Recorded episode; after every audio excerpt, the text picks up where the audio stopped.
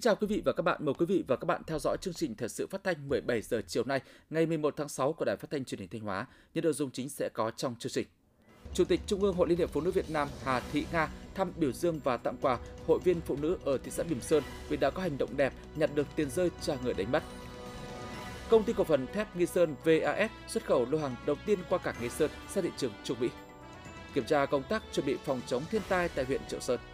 Trong phần tin thời sự quốc tế, đối thoại Shangri-La, Mỹ cam kết giúp đồng minh ở Ấn Độ Dương, Thái Bình Dương đối phó hành vi gây hấn. Chín quốc gia châu Âu thúc giục NATO tăng cường sức mạnh ở sườn phía đông. Sau đây là nội dung chi tiết.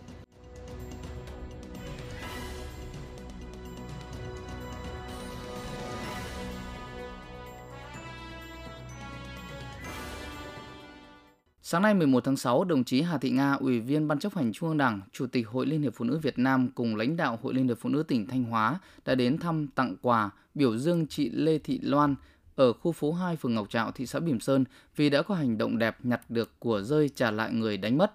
Chị Lê Thị Loan là công nhân công ty cổ phần môi trường và đô thị Bỉm Sơn. Trước đó tối 28 tháng 5 trong lúc đang làm việc thu gom rác, chị đã nhặt được số tiền 25 triệu đồng do người khác đánh rơi. Dù có hoàn cảnh khó khăn, gia đình thuộc diện hộ nghèo nhưng không do dự, chị Loan đã trực tiếp đến công an phường Ngọc Trạo trình báo sự việc và nhờ cơ quan chức năng thông báo trả lại cho người bị mất. Công an phường Ngọc Trạo đã tìm được người làm rơi và bàn giao toàn bộ số tiền chị Loan nhặt được cho chủ nhân. Thay mặt lãnh đạo Trung ương Hội Liên hiệp Phụ nữ Việt Nam, đồng chí Hà Thị Nga, Chủ tịch Hội Liên hiệp Phụ nữ Việt Nam đã ghi nhận biểu dương hành động cao đẹp của chị Lê Thị Loan, thể hiện tính trung thực, lòng nhân ái và phẩm chất tốt đẹp của người phụ nữ Việt Nam, đồng thời khẳng định đây là tấm gương sáng để lan tỏa những điều tốt đẹp trong cán bộ, hội viên phụ nữ và cộng đồng.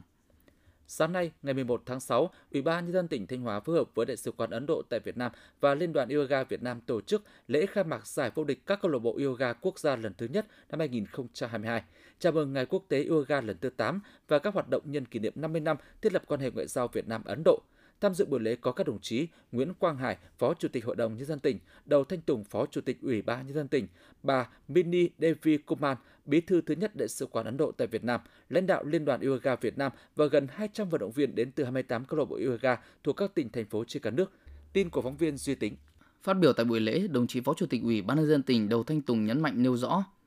đây là lần đầu tiên giải vô địch các câu lạc bộ yoga quốc gia được tổ chức và tỉnh Thanh Hóa vinh dự là địa phương đăng cai tổ chức sự kiện này. Đồng chí Phó Chủ tịch Ủy ban nhân dân tỉnh giao Sở Văn hóa Thể thao và Du lịch chủ trì cùng các sở ngành đơn vị có liên quan và Ủy ban nhân dân thành phố Thanh Hóa phối hợp chặt chẽ với Liên đoàn Yoga Việt Nam tạo những điều kiện tốt nhất để bảo đảm giải vô địch các câu lạc bộ yoga quốc gia lần thứ nhất diễn ra thành công tốt đẹp, từ đó tạo sự lan tỏa để đẩy mạnh phong trào tập luyện yoga, tạo sân chơi bổ ích cho tất cả mọi người yêu thích yoga tham gia, góp phần nâng cao sức khỏe cho nhân dân, đồng thời phát hiện và bồi dưỡng những tài năng về yoga, từng bước đưa bộ môn yoga của Thanh Hóa nói riêng và Việt Nam nói chung hội nhập quốc tế.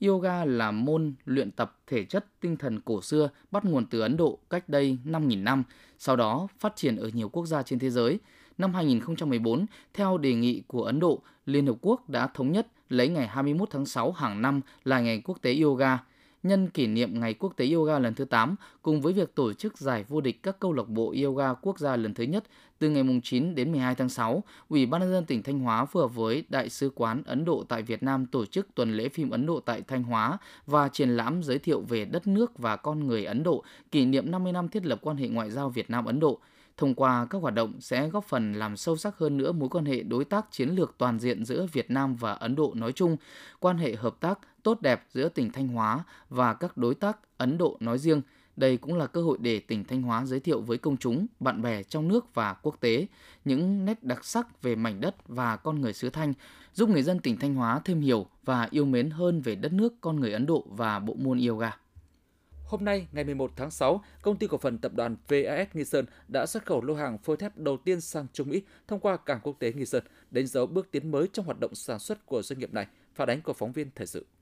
Khu vực Trung Mỹ là thị trường khá lớn và mới đối với các doanh nghiệp Việt Nam, đặc biệt là ngành thép, do khoảng cách địa lý xa xôi và nhiều khó khăn trong quá trình vận chuyển, vượt qua nhiều quy định, quy trình kiểm tra nghiêm ngặt về xuất xứ, tiêu chuẩn chất lượng và thời gian giao hàng. Sản phẩm thép VAS Nghi Sơn đã chinh phục thành công khách hàng Guatemala khó tính ở bên kia bán cầu. Sự kiện này cũng đã thể hiện rõ năng lực sản xuất cũng như tiềm năng xuất khẩu to lớn của thương hiệu thép VAS Nghi Sơn –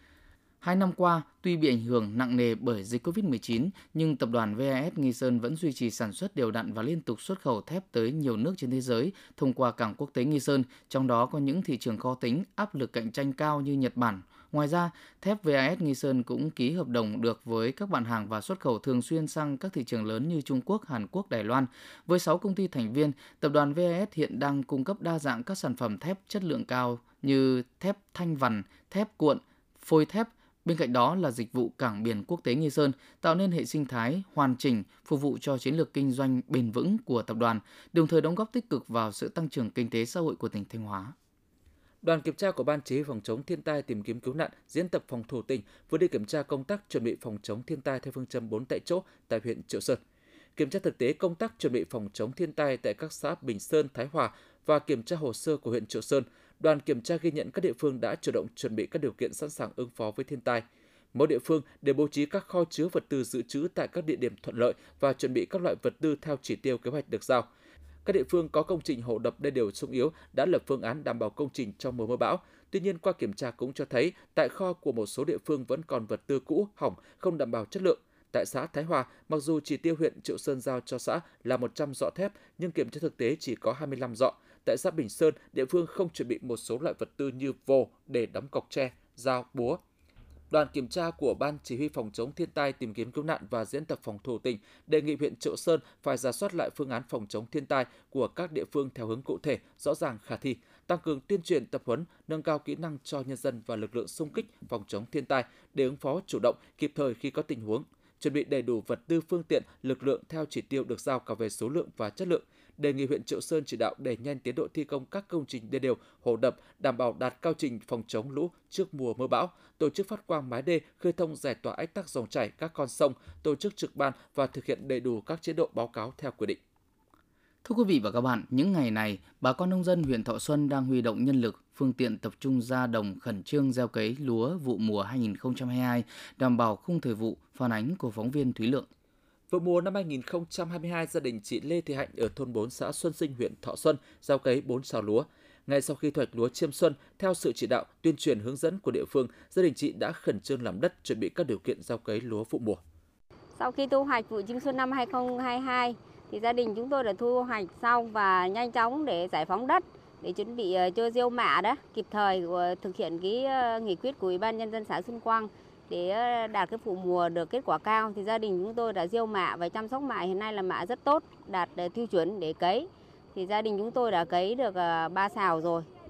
Để tổ chức thực hiện sản xuất vụ mùa đạt hiệu quả trên cơ sở phương án sản xuất của huyện và tình hình thực tế đồng đất tại địa phương, xã Xuân Sinh đã xây dựng kế hoạch với mục tiêu đưa 400 ha vào gieo cấy, trong đó cơ cấu các giống chủ lực là Thiên Yêu 8, Khang Dân đột biến Q5, TBR 225, Bắc Thịnh, Bắc Thơm số 7, đồng thời giao nhiệm vụ cụ thể cho từng thành viên ban chỉ đạo sản xuất xã bám sát cơ sở, quyết liệt chỉ đạo đảm bảo thời vụ, áp dụng học kỹ thuật cơ giới hóa trong sản xuất, nhất là khâu làm đất. Ông Lê Tiến Dũng, Phó Chủ tịch Ủy ban nhân dân xã Xuân Sinh cho biết. Thì sau khi mà dân dân đã thu hoạch sản xuất xuân, Ủy ban xã chỉ đạo nhân dân là giải phóng đất luôn để làm cơ sở cho sản xuất vụ mùa. Trên cơ sở cái, cái phương án của huyện ấy, sau khi tiếp thu về thì trên cơ sở cái đặc điểm sư đồng của Xuân Sinh thì sẽ cơ cấu giống cho phù hợp chủ yếu là xã có cơ cấu từ một đến hai loại giống theo phương án của huyện. Và lịch thời vụ thì do xuân sinh là đặc điểm cái đồng đất là các vùng diện tích là đất đụt là nhiều nên là trong vụ thu mùa đấy thì xã sẽ cơ cấu là hai trà một trà là trước ờ, 25 tháng 5 một trà là trước mùng 6 tháng 5 theo kế hoạch, vụ mùa năm 2022, huyện Thọ Xuân gieo cấy 7.500 ha lúa, cơ cấu lúa lai 1.500 ha, lúa thuần chất lượng cao 5.460 ha, sản xuất lúa giống 600 ha để sản xuất vụ mùa năm 2022 giành thắng lợi toàn diện cả về diện tích, năng suất, sản lượng và hiệu quả kinh tế. Huyện chỉ đạo các xã thị trấn xây dựng phương án cơ cấu giống và khung lịch thời vụ trên cơ sở phương án sản xuất của huyện, để mạnh cơ giới hóa trong sản xuất như làm đất, áp dụng mạo khay, máy cấy, phòng trừ sâu bệnh, đẩy nhanh tích tụ ruộng đất, tạo điều kiện thuận lợi cho các doanh nghiệp thuê đất liên kết sản xuất với hộ nông dân thông qua hợp tác xã nông nghiệp tổ chức sản xuất tập trung quy mô lớn, tạo ra sản phẩm có chất lượng cao và đảm bảo an toàn thực phẩm, tăng cường kiểm tra hướng dẫn và xử lý các cơ sở sản xuất kinh doanh vật tư nông nghiệp trên địa bàn khi có vi phạm về chất lượng vật tư và điều kiện kinh doanh.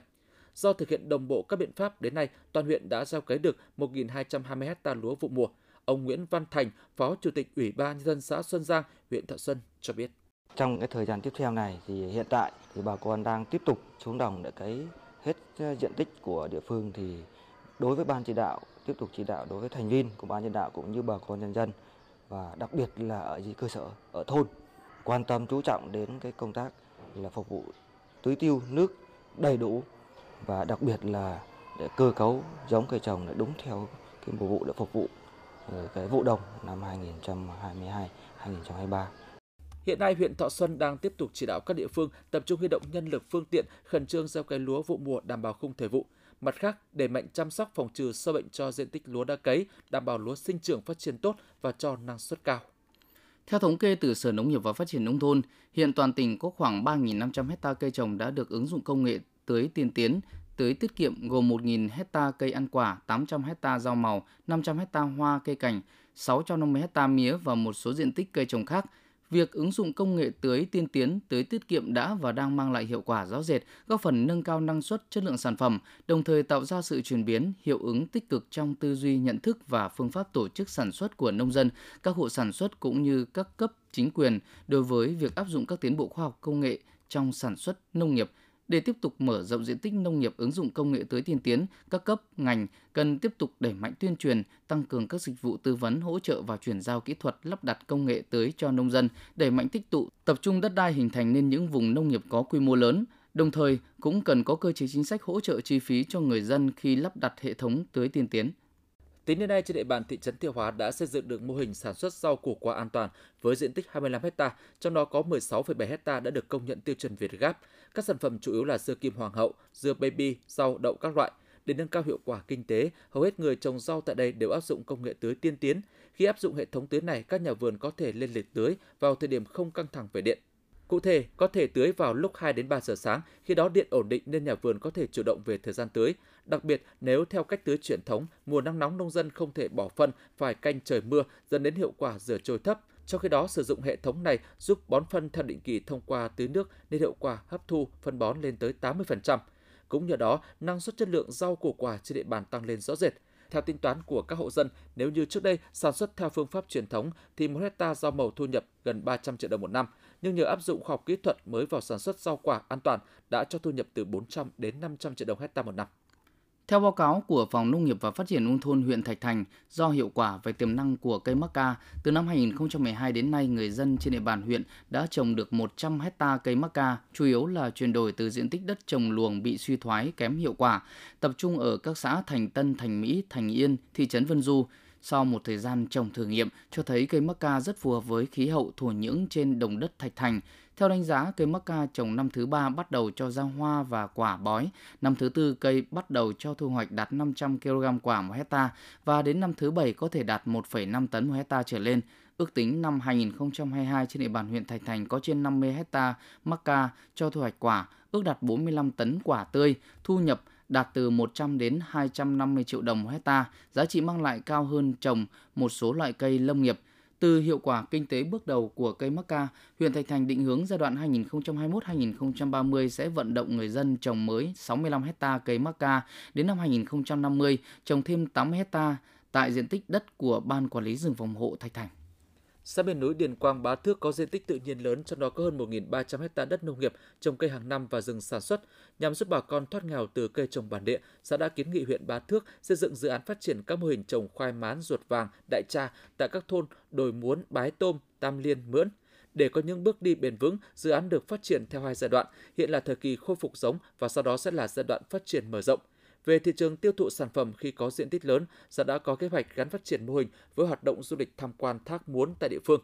Mặt khác đang kêu gọi dự án sấy khoai tây làm bánh tựa bánh khoai môn hiện nay. Gần đây nhận thấy cây gai xanh có nhiều triển vọng với những mô hình thử nghiệm hiệu quả. Xã Điền Quang đã xác định phát triển đại trà. Tính đến nay, toàn xã đã có hơn 16 hecta cây gai xanh. Cùng với đó, Điền Quang có thác muốn đẹp nổi tiếng, gần đây đang được giới thiệu khơi dậy tiềm năng phát triển du lịch. Đây cũng chính là điều kiện để địa phương và đồng bào trong xã có thêm cơ hội phát triển các hoạt động kinh doanh dịch vụ, bán các nông sản, thổ sản địa phương.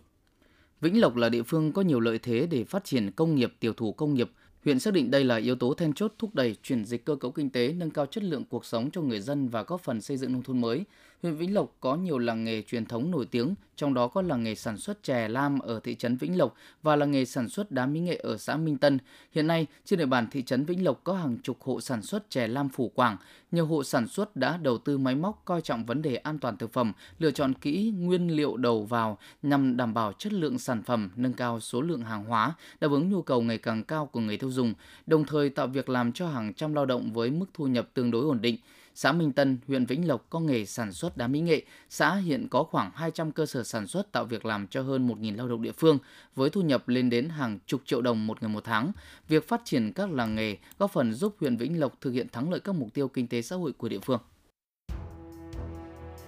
Quý vị và các bạn đang theo dõi chương trình thời sự phát thanh của Đài Phát thanh và Truyền hình Thanh Hóa. Chương trình được phát trên sóng FM tần số 92,3 MHz. Tiếp theo sẽ là những thông tin đáng chú ý.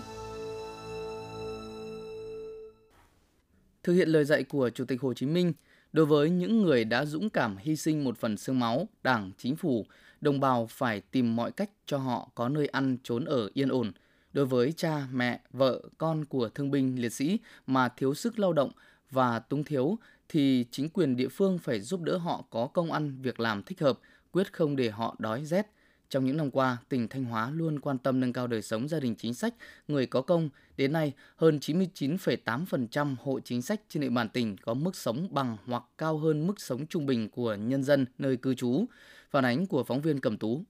Trở về từ cuộc kháng chiến chống Mỹ cứu nước, cựu chiến binh Nguyễn Văn Thái ở xã Hà Bình, huyện Hà Trung gặp không ít khó khăn trong cuộc sống do bị thương binh nặng, sức khỏe giảm sút. Được sự quan tâm tạo điều kiện của cấp ủy chính quyền địa phương, gia đình ông đã nhận thầu đất trồng lúa kém năng suất, vay vốn ưu đãi của ngân hàng, cải tạo thành trang trại tổng hợp, vừa thả cá, nuôi lươn, ốc nhồi, vừa trồng cây ăn quả. Nguồn thu từ trang trại ngày càng cao và ổn định, giúp ông có điều kiện chăm sóc, nuôi dạy các con ăn học trưởng thành, nâng cao đời sống. Thương binh Nguyễn Văn Thái, xã Hà Bình, huyện Hà Trung, tỉnh Thanh Hóa nói. Trước đây thì không có vốn, được cái chủ trương chính sách chung và cũng có một phần ưu đãi nữa thì cũng vay vốn ngân hàng để làm. Đấy, làm ờ, từ những cái năm còn đang nói là mới vay có mấy trăm nghìn kìa, chứ chưa nói là bây giờ là mấy mấy triệu hay mấy chục triệu. Nhưng mà dần dần thì, thì cũng cử có những cái nguồn vốn đó mình đầu tư rồi có những ngày là phải thuê hàng ba bốn chục người làm nhà cửa thì cũng thay đổi nhiều lần rồi thì càng mỗi lần là muốn làm cho nó đẹp hơn nó đàng hoàng hơn cũng là cựu chiến binh từng tham gia kháng chiến chống Mỹ, ông Nguyễn Bá Hoàn ở xã Hải Nhân, thị xã Nghi Sơn vừa bị thương vừa bị ảnh hưởng bởi chất độc da cam dioxin. Trở về địa phương, ông đã được hỗ trợ xây dựng nhà ở, ổn định cuộc sống. Những năm qua, thị xã Nghi Sơn rất quan tâm đến việc hỗ trợ xây dựng, cải tạo nhà ở cho các gia đình có công với cách mạng gặp khó khăn về nhà ở. Riêng năm 2021, thị xã đã hỗ trợ xây dựng mới, sửa chữa nhà ở cho 24 hộ gia đình có công với kinh phí trên 500 triệu đồng. Thương binh Nguyễn Bá Hoàn, xã Hải Nhân, thị xã Nghi Sơn, tỉnh Thanh Hóa cho biết. Với đồng lương thu nhập nó ít ỏi, đặc biệt là chủ yếu là trợ cấp thôi, cho nên là đời sống gia đình gặp nhiều khó khăn, tuổi thì cao, sức yếu. Gia đình tôi thì không không đủ nhà để ở. Ờ, thế thì ờ, sau khi được quan tâm của đảng nhà nước thì à, cuộc sống mà nơi ăn ở thì đầy đủ đời sống thì từ đó mà có cái điều kiện phấn khởi rồi con cháu thì cũng à, tạo điều kiện thêm. Rồi đời sống cũng có những cái được à, nâng lên. Ông Mai Sĩ Lân, Phó Chủ tịch Ủy ban dân thị xã Nghi Sơn, tỉnh Thanh Hóa cho biết thêm. Với đạo lý uống nước cho nguồn, thì cấp ủy chính quyền của thị xã đã tập trung lãnh đạo chỉ đạo để huy động cả hệ thống chính trị và nhân dân vào cuộc để làm tốt công tác chăm sóc ờ, người có công với mạng. Thì ờ, có thể nói là phong trào và đường đáp nghĩa trên bàn của thị xã à, ngày càng hoạt động hiệu quả thiết thực. Cho đến nay thì à, có 31 trên 31 xã phường được đánh giá là đã làm tốt công tác là thương binh liệt sĩ.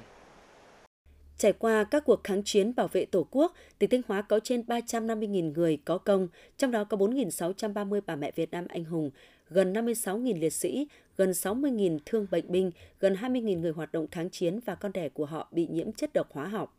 Cấp ủy chính quyền các cấp luôn quan tâm chỉ đạo, thực hiện tốt chính sách với người có công, chăm lo nâng cao đời sống vật chất tinh thần cho các đối tượng chính sách, Đến nay, toàn tỉnh có 21.190 hộ được hỗ trợ làm mới hoặc sửa chữa nhà ở với tổng kinh phí gần 634 tỷ đồng. Hầu hết người có công với cách mạng và thân nhân người có công đã được hưởng ưu đãi về chăm sóc sức khỏe, giáo dục, đào tạo, giải quyết việc làm, cải thiện về nhà ở. 100% bà mẹ Việt Nam anh hùng còn sống được các cơ quan tổ chức doanh nghiệp phụng dưỡng. Các hoạt động đền ơn đáp nghĩa, chăm sóc người có công đã thật sự trở thành một phong trào rộng khắp, trở thành nét đẹp văn hóa trong đời sống xã hội, tiếp tục tô đậm thêm truyền thống đạo lý uống nước nhớ nguồn của dân tộc Việt Nam.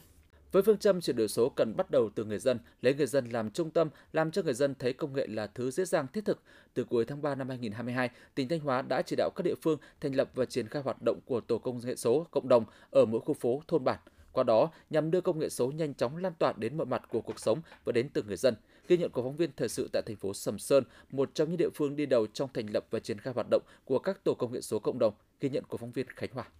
Hướng dẫn người dân cài đặt phần mềm tra cứu số mũi tiêm chủng COVID-19, tra cứu thông tin hộ chiếu điện tử, đọc tin tức về tình hình kinh tế xã hội, an ninh trật tự trên trang thông tin điện tử của địa phương, tuyên truyền cho người dân hiểu về lợi ích từ việc thanh toán tiền điện, tiền nước trên điện thoại hay quảng bá các sản phẩm đặc sản của địa phương qua các trang mạng điện tử để bán hàng được nhiều hơn. Đây là những hoạt động cơ bản nhất mà các tổ công nghệ số cộng đồng tại các khu phố thôn của thành phố Sầm Sơn đang thực hiện. Chị Nguyễn Thị Thanh, chủ cửa hàng hải sản thành phố Sầm Sơn, tỉnh Thanh Hóa nói.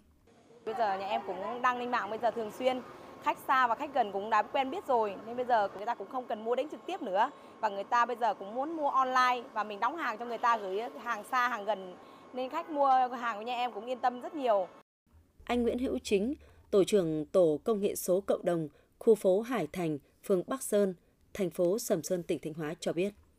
Tổ dân phố Hải Thành chúng tôi thì có gần 700 hộ và tương đương với à, trong đó có là khoảng hơn 100 khách sạn nhà nghỉ và kinh doanh nhà hàng ăn uống. Thì tôi phải đến từng à, gia đình tuyên truyền, vận động bà con cái công nghệ số này thì nó sẽ thuận lợi cho rất nhiều. Đó là gì? Khi chúng ta đi không phải dùng tiền, khi chúng ta đi không phải mang cái mặt hàng đó đi, mà chúng ta chỉ mang bằng cái hình thức là hình ảnh, bằng những cái vấn đề là app, vào những cái à, công nghệ số đó, thì nó sẽ nằm ở trên tổng điện thoại hoặc máy tính của chúng ta và để chúng ta đi đâu làm gì thì nó rút ngắn đi rất nhiều và tiện lợi rất nhiều. Đến nay, thành phố Sầm Sơn đã thành lập được 86 tổ công nghệ số cộng đồng ở 86 thôn khu phố trên địa bàn toàn thành phố. Mỗi tổ công nghệ số cộng đồng có 4 thành viên gồm trưởng khu phố, thôn, bí thư tri đoàn và hai người dân địa phương. Các thành viên của tổ công nghệ số cộng đồng sẽ được tập huấn về kỹ năng sử dụng nền tảng số công nghệ số, hướng dẫn cách tuyên truyền, hỗ trợ người dân sử dụng công nghệ số. Đối với nhiều cán bộ khu phố thôn tham gia tổ công nghệ số cộng đồng tuy là nhiệm vụ mới mẻ và không dễ tiếp cận, nhưng họ đều nỗ lực học hỏi với quyết tâm thay đổi để phát triển. Ông Nguyễn Bá Cường, tổ trưởng tổ công nghệ số cộng đồng khu phố Lập Công, phường Bắc Sơn, thành phố Sầm Sơn nói: Chúng tôi là cán bộ cơ sở, tuổi cũng đã cao, nhưng mà tiếp cận với lại cái ừ, chế độ thông tin thì nó cũng lúc đầu cũng ừ, có một chút cái khó khăn và bằng ở nhưng mà tuy nhiên thì ờ, cũng vì cái ờ, mục đích ờ, cái lợi ích của cộng đồng và xã hội thì chúng tôi cũng cố gắng như là học tập và cũng mang trao dồi thêm cái kiến thức về các cái công nghệ thông tin. Thì sau khi được tập huấn thực hiện cái cái, cái kế hoạch của ủy ban nhân dân thì chúng tôi cũng đã tích cực là truyền tải rồi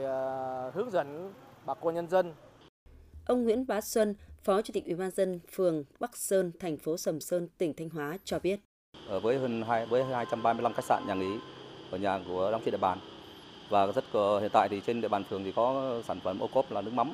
rồi các hàng thủ công mỹ nghệ thì địa phương sẽ cùng với tuyên truyền cùng với chỉ đạo các tổ dân phố ờ, để tuyên truyền cho người dân rồi các khách sạn nhà nghỉ trong cái việc ứng dụng kinh tế số trong cái để mà làm sao cho du khách cũng như người dân đến người dân trong cái việc tiện lợi nhất trong việc giao dịch mà không sử dụng tiền mặt và rồi giới thiệu sản phẩm ô cốp của địa phương.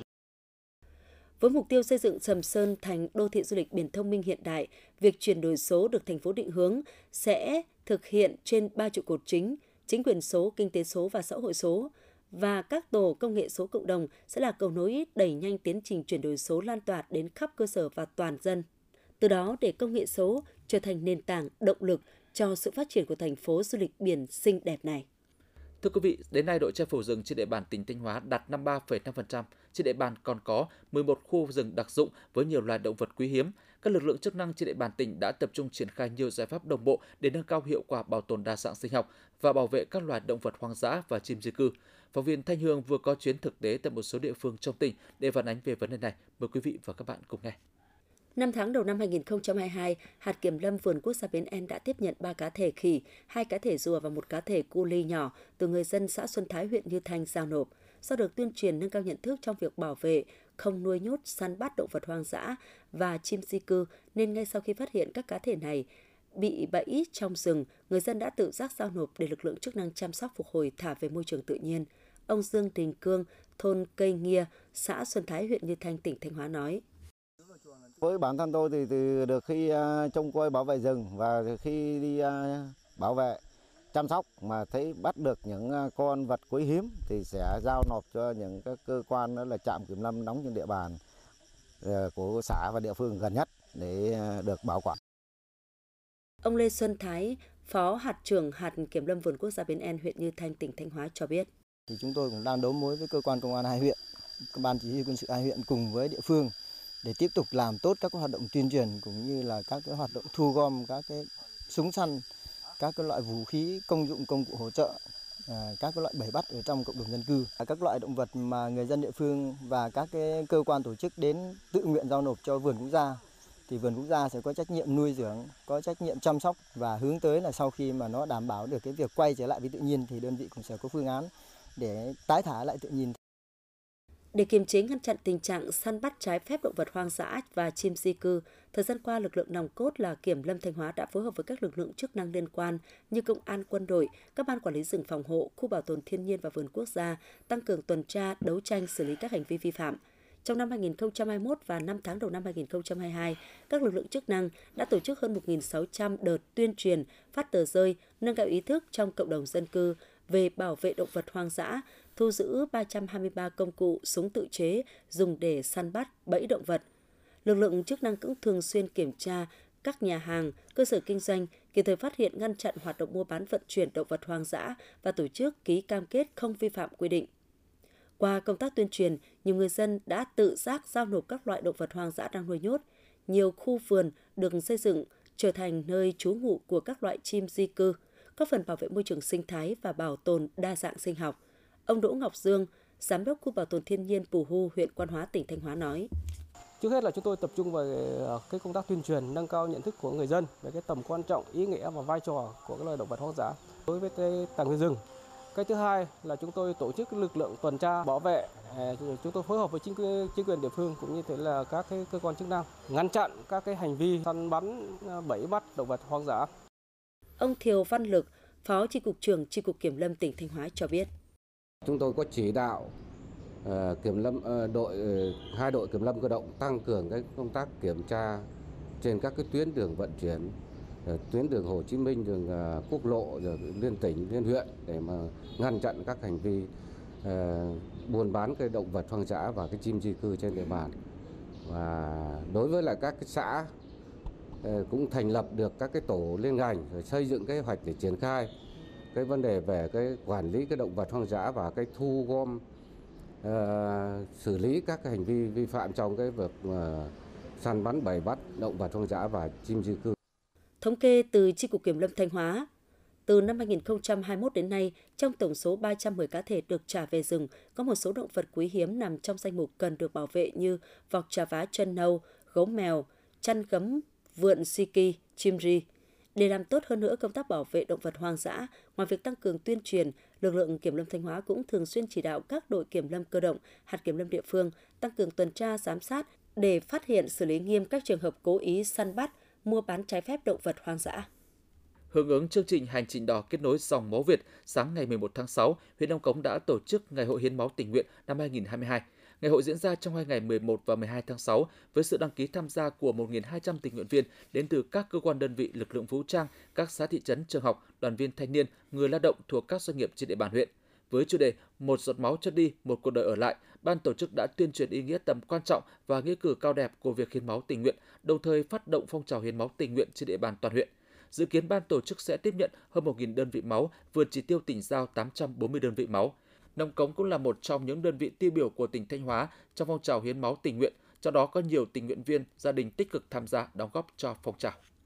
Quý vị và các bạn vừa theo dõi chương trình thời sự phát thanh chiều nay của Đài Phát thanh Truyền hình Thanh Hóa. Chương trình do biên tập viên Thúy Lượng biên soạn và thực hiện với sự tham gia của các phát thanh viên Quang Duẩn, Thiện Tân, kỹ thuật viên Thu Hằng, tổ chức sản xuất Hoàng Triều, chịu trách nhiệm nội dung Hà Đình Hậu. Ngay sau đây sẽ là phần tin thời sự quốc tế.